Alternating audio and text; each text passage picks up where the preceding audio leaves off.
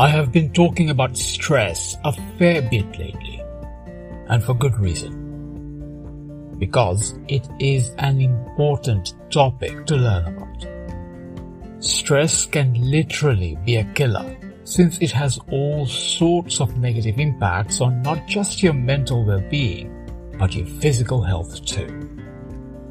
So to continue on the thread, in this talk, you will learn about yet another important topic regarding stress. About stress loops. What stress loops are, why they occur, as well as how you can get started dealing with them is what we will explore in this talk.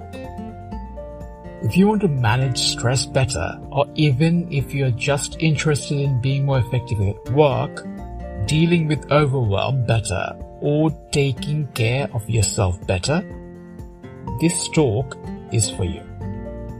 Listen to the upcoming talk to learn more.